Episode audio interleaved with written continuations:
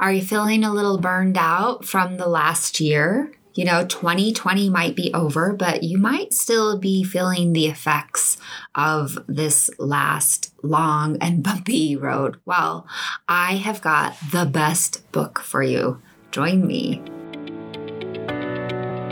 What does it mean to love and work well? And how do I pursue what truly matters? Working at the intersection of business and psychology, I help you answer these questions and more so you can focus priorities, inspire change, lead with courage, and live with more joy today. Hi, I'm Dr. Melissa Smith. Welcome to the Pursue What Matters podcast, where we focus on what it takes to thrive in love and work. Well, I am so excited for our book review today. Oh, when I read this book, the first thing I did, um, besides, you know, thank the heavens above for this book because I just I needed this book and I loved this book. I loved everything about it. Um, after that, this the second thing I did was I bought this book for everyone that I work with, all of my dear friends, because we all need this book. And let me just say, women everywhere, you need this book. And I was so excited to um, share this book with you um, for for um, the book review, and I've just like been biding my time. So here it is. Um, we are talking about the excellent book, Burnout The Secret to Unlocking the Stress Cycle. This is written by Emily Nagoski, PhD, and Amelia Nagoski, DMA. And you guessed it, they are sisters. They're twins, actually. Now, you may be familiar with Emily Nagoski. She is awesome. She is a she is a researcher and an author. Um, she wrote my favorite book cover ever, um, and it's also an excellent book. I love this book. I recommend it all the time to um, clients. She wrote the excellent book "Come as You Are" about um, female sexuality and just like coming into your own. And you got to check out the book cover because that is a freaking awesome book cover. Um, and so she has written, I think maybe she's written other books too. But anyway, she's got a very popular TED Talk as well. And for burnout, her sister Amelia has joined her. And this is a really lovely book um, to um, to read by both of them. And I listened to the book and read it. So I did both because I'm a super geek that way. And I knew I wanted the book to reference it because I'm using it all the time. I've already been using it um, in presentations and, of course, now for um, the book review. But this is super useful. So I'm so excited to share it with you. And of course, before we jump into the details of the book, every week on the podcast, my goal is to help you pursue what matters and to, you know, strengthen your confidence to lead. And I try to do that in one of three areas leading with clarity, leading with curiosity, and leading and building a community. And so today, what I would say, this book review is all about helping you lead with curiosity. And so if you recall, curiosity is is all about slowing ourselves down and building a secure foundation from which to lead. And so when I think about curiosity, I think about self awareness, I think about self leadership. And boy, this book speaks to those principles because if you cannot take good care of yourself, how can you show up for others? But more than that, we want you to take good care of yourself because you deserve to feel well. And especially for women, um, we are the nurturers, we are the givers, and that is who they dedicate this book to, to the givers. And unfortunately, for for many women, we believe and we wear self sacrifice as a badge of honor. Um, and it's, you know, it is kind of a thankless prize, actually. Um, and they make such a valuable point in this book that, um, you know, we deserve to feel well and to have a secure foundation.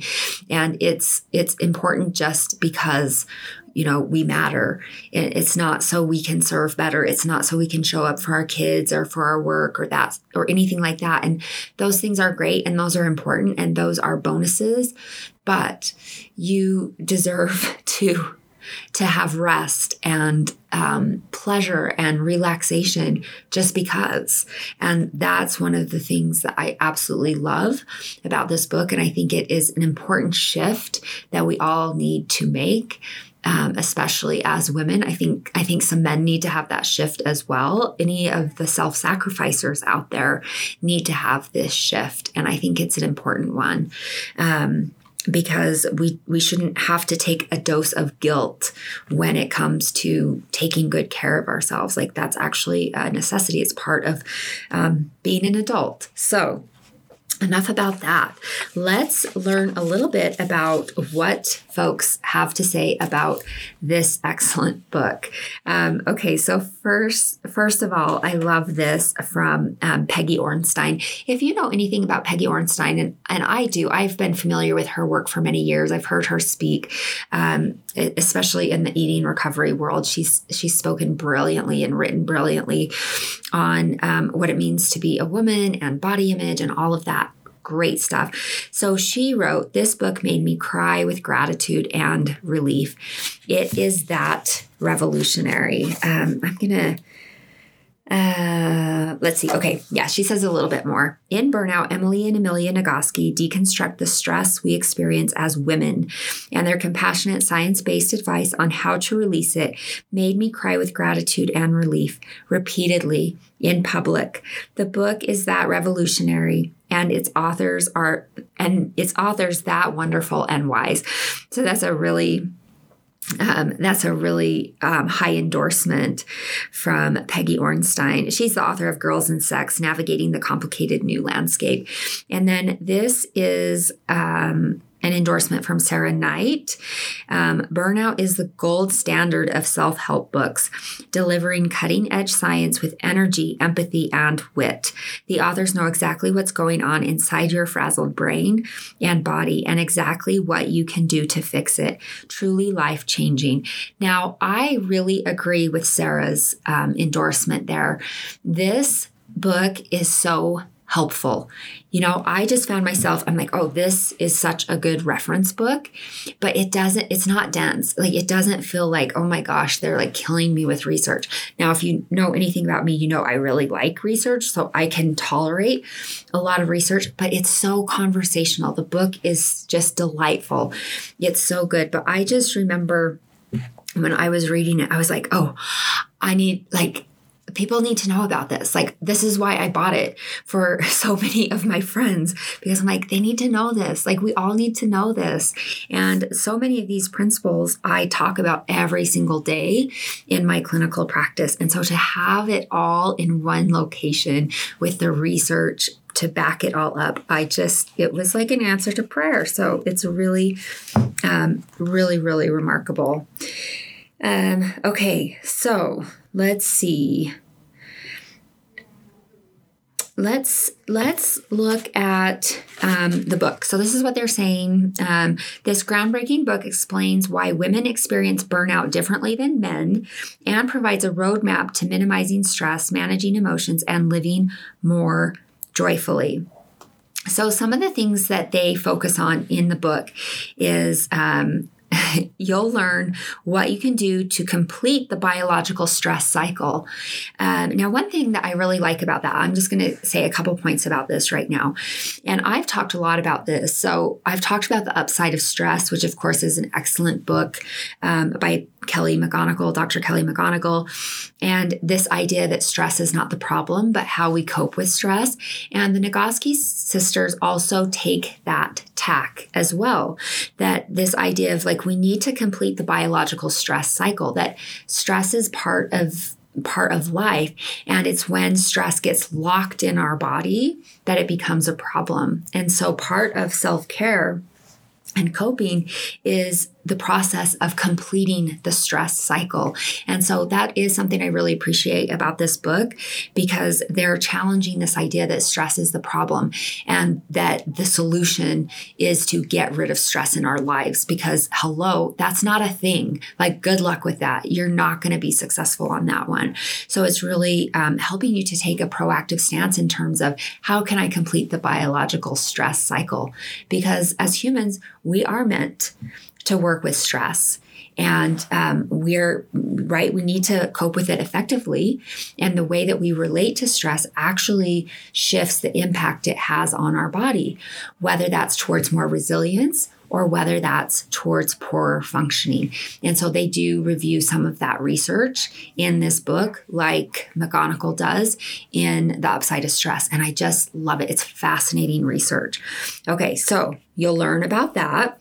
Also, how to manage the monitor in your brain that regulates the emotion of frustration. And that's a really great part of this book because that frustration piece, our reaction to stress, is often what gets us locked in that stress cycle rather than being able to move through it and complete the stress cycle. And then I love this. I think the way that they speak to this third point is really um, wonderful. How the bikini industrial complex, so you heard that right, the bikini industrial complex makes it difficult for women to love their bodies and how to defend yourself against it. So, right, this is this part specifically is is acknowledging the challenges women face when it comes to our relationship with our body and how so much of our life and our society and the bikini industrial complex, which they unpack a little bit in the book, is really designed to have us question ourselves and designed to undermine self care. And I just love that they take that on. And they also acknowledge how incredibly difficult it is to, um, to challenge that. So that is. Um, that's what they tackle in this book. And they've got um, practical advice, they've got great research, and they've got a lot of humor and a lot of perspective. So it's really um, lovely. So now let's learn a little bit about the authors.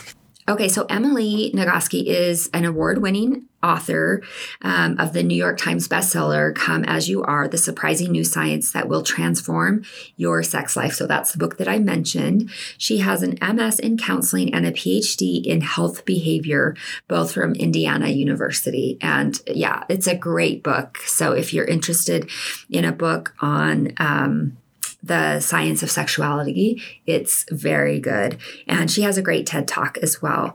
And then um, Amelia Nagoski holds a DMA in conducting from the University of Connecticut, an assistant professor and coordinator of music at Western New England University. She regularly presents educational sessions discussing the application of communication science and psychological research for audiences of other professional musicians, including beyond burnout prevention, embodied wellness for conductors. So I think that's really cool. So she is a performance um, professional and um, and teaches and then also talks a lot about burnout which obviously you would see how valuable that would be in her profession and she does speak to that um, and her own experience with burnout and so um, they have a really lovely um, style and relationship that shows up in the book as well.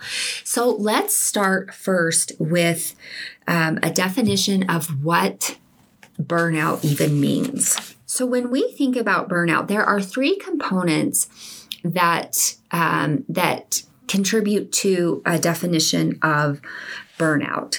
And, you know, as a psychologist, this is something that I have had to guard against my entire career.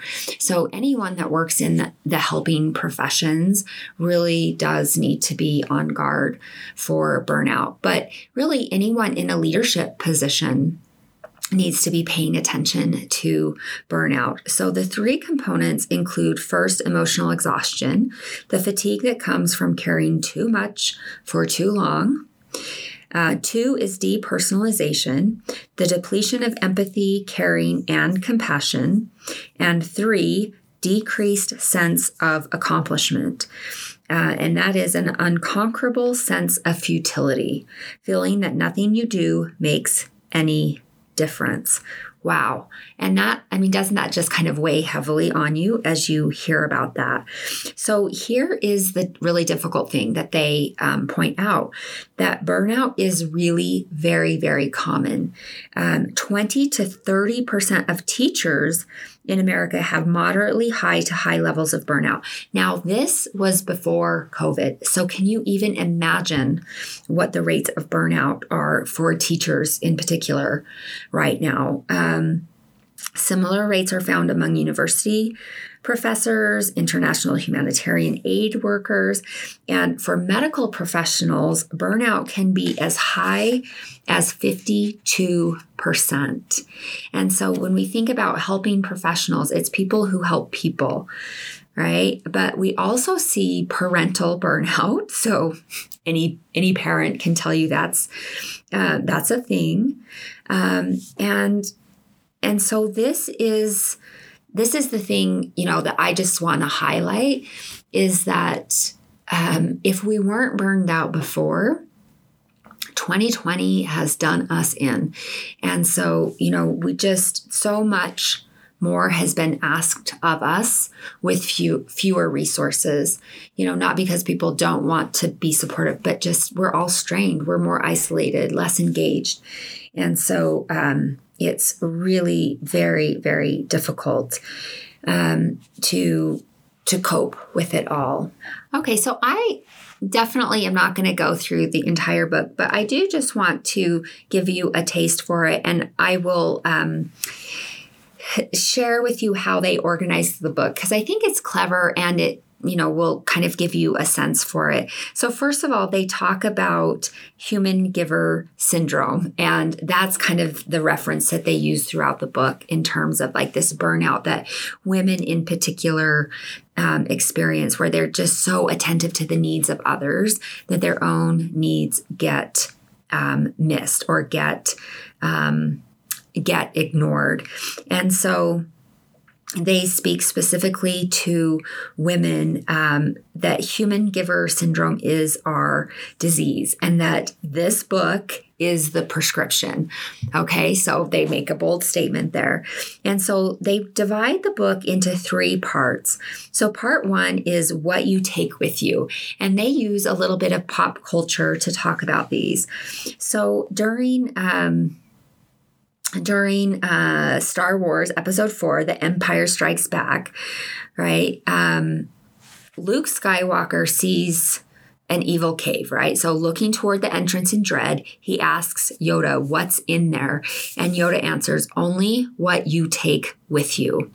And so the first part of the book takes that as its theme. And it really talks about three internal resources that we carry with us as we take our heroine's journey. So the stress response cycle the monitor, which is the brain mechanism that controls the emotion of frustration, and meaning in life. So, um, when they talk about meaning in life, it's they say that it's why we go through um, why we go through difficult things and that meaning is good for us right? So it's it's a sense of purpose in life. So that's the that's the first part that is what you take with you. And then the second part of the book, which they call the real enemy, and they have another pop culture reference, which is the Hunger Games, right? So they're talking about Katniss Everdeen and she's forced into the game. And her mentor says to her, Remember who the real enemy is. Okay. So she so they said, "Can you guess who the enemy is in this book?" So they're saying the enemy is the patriarchy. Um, they say most self-help books for women leave this chapter out and instead discuss only the things readers can control. But that's like teaching someone the best winning strategy of a game without mentioning that the game is rigged. Fortunately, when we understand how the game is rigged, we can start playing by our own rules. Um, and so they you know, this is the thing. When I read this part, I was like, "Oh, are they going to go super political?" Which, like, I can, I can go political, right? And certainly in my eating recovery work, it does get fairly political. Um, but it did not feel overly political but it did acknowledge like especially if we think about the bikini industrial complex like the very real challenges that women face that make it that that put us at cross purposes to ourselves. And so I do think that there is value in them acknowledging that the game is rigged, that there are ways that, you know, we're taught to love ourselves while everything coming at us undermines that message right? At a certain point, ladies, we've got to acknowledge the crazy making that is that message. So I, I think there is some value to that, and actually a lot of value to that. Okay, and then part three, which they say, right, is the thrilling con- conclusion. They call that part wax on, wax off. And of course, if you know anything about um, the Karate Kid, you know about that. And so, what they talk about in this third part are the concrete, specific things we can do each and every day to grow mighty and conquer the enemy. So, right, these are the specific the specific things that can make you stronger. Um, so, wax on, wax off. Think about connection, rest, and self compassion. And so, um, that's really great. So, the other thing that I love about this book, um, at the end of each chapter, they have a TLDR list. Okay, so TLDR is the internet abbreviation for too long didn't read. so, isn't that awesome? Um, so, they have they have those lists at the end of each chapter. And those are ideas that you can share with your best friend when she calls you in tears. Um, the facts you can use to disprove myths when they come up in conversation, and the thoughts we hope come to you when your racing mind keeps you awake at night. So I think that's fun. I think that's really fun, and they're all um, they're all done. Um, based in some of the social science research, which, you know, right, like isn't ironclad. Um, and they do make a few caveats about um, about the research. So they do talk about that as well. Okay, so I'm just going to highlight a few things from the book that I think are really valuable, um, and hopefully that will give you a good sense for the book.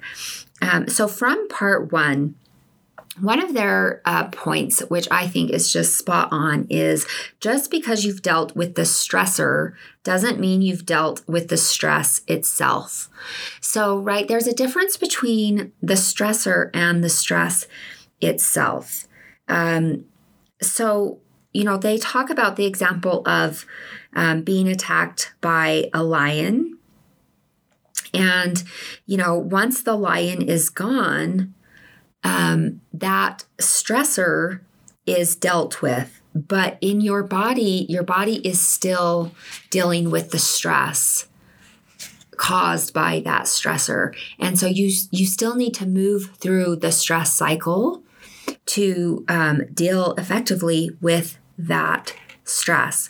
And that happens all the time, right? That we can have a stressor at work, but if we're not effectively moving through the stress cycle, we continue to be bathed in stress um, without effectively moving through the cycle. We get stuck, we get locked in the cycle. And some of the reasons that we get stuck are first because if we have a chronic stressor, we will end up having chronic stress. Um, and so that's a big problem. The other reason we get stuck is because of social appropriateness. Um, and so, right, maybe inside we're saying, I need to set a boundary here. But because we're trying to be socially appropriate, we smile and just we stay polite instead of setting the boundary that needs to be set. And then the third reason is it's safer. Um, so it's safer to to not do something because you know maybe the the stressor is bigger than you um, and so that might be the appropriate response, but it results in the stress staying locked in your body. And so, of course, one of the other responses is to freeze. So your body freezes, and that's a way that stress stays locked in your body. And so, the point that the Nagoski sisters make with this is that right? Stress is a part of life. We're going to have stressors. As part of life, stressors are going to come. And so we need to both effectively deal with the stressor, but also effectively deal with the stress. And so, to effectively deal with the stress, we need to move through the stress cycle. So, stress does not get locked in our body. And so, the most efficient way to complete the stress cycle is through physical activity. Um, and so, this is what they say physical activity is the single most efficient strategy for completing the stress response cycle. Other ways to complete the cycle include breathing. So I talk a lot about that paced breathing. Um, another one is positive social interaction, laughter. Laughter is a great one. Affection is a big one um, hug, right? Like physical, physical affection, touch, a big old cry. So tears, crying, that can be very um, cathartic, very therapeutic.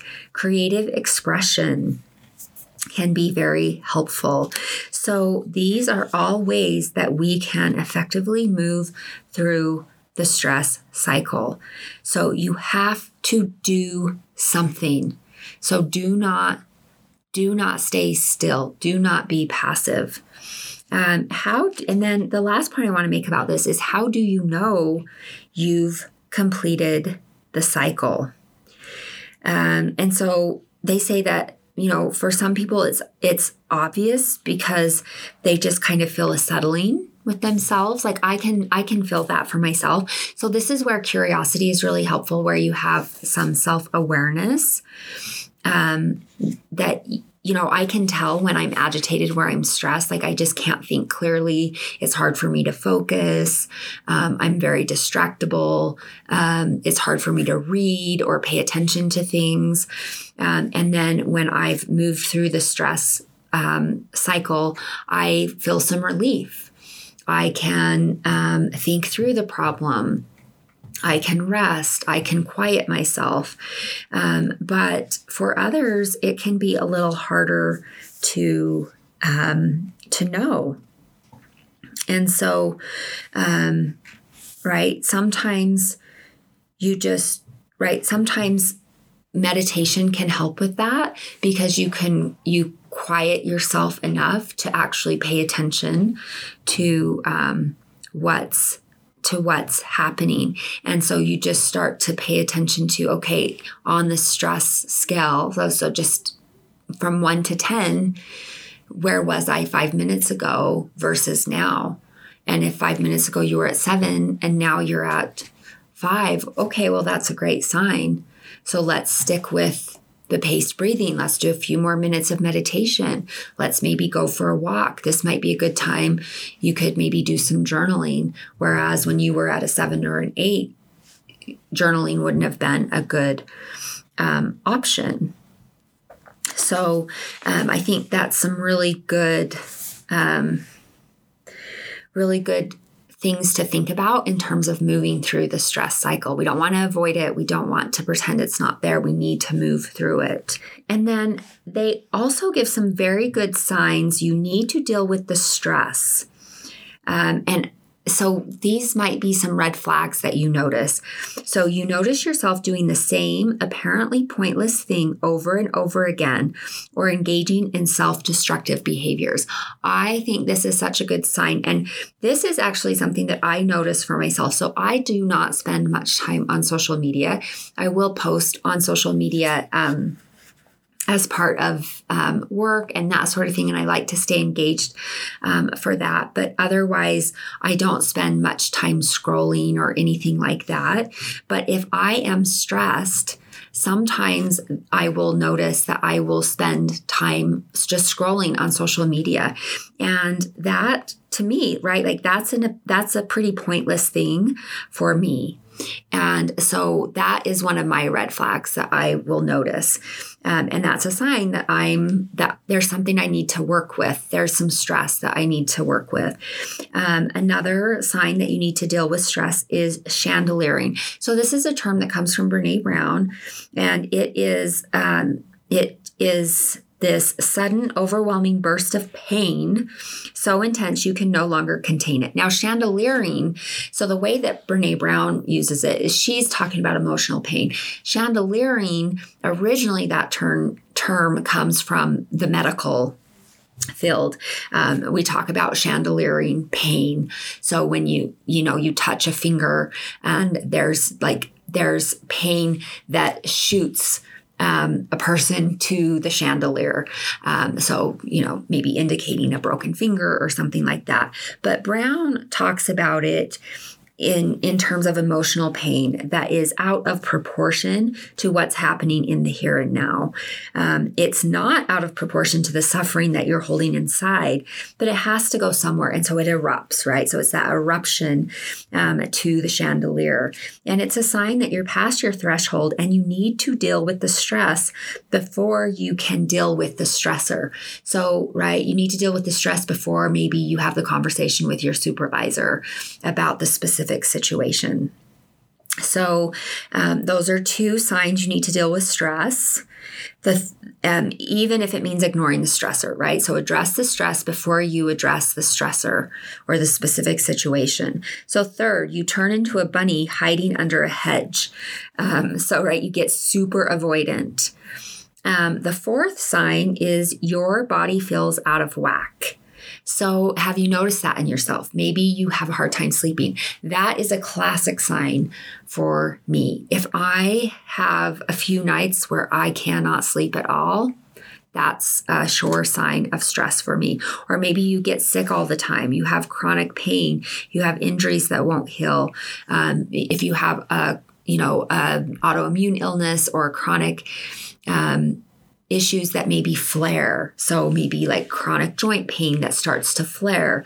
Pay attention to those sorts of things because they can absolutely be exacerbated and activated by a stress response. And so, developing this sensitivity to, um, to your stress response. And so, again, um, I love that they point out that the good news is that stress is not the problem. And of, of course, um, that's something that I'm always talking about. Um, the problem is that the strategies that deal with stressors have almost no relationship to the strategies that deal with the physiological reactions our bodies have to those stressors. And so um, they really want you to remember that stress is not bad for you, but being stuck is bad for you. So being stuck, being locked in the stress cycle is what is bad for you. So wellness happens when your body is a place of safety for you. Even when your body is not necessarily in a safe place, you can be well even during the times when you don't feel good. And I think that's a really important distinction. Um, and so um, the the moral of the story here when it comes to stress and stressors is that wellness is not a state of being but a state of action. So what are you doing to help yourself? Um, what are you doing um, to deal with the stress so that you can be well enough to face another day of stressors. And so I do think that, so that's one of their first points in the book. I think it is one of the most powerful points in the book.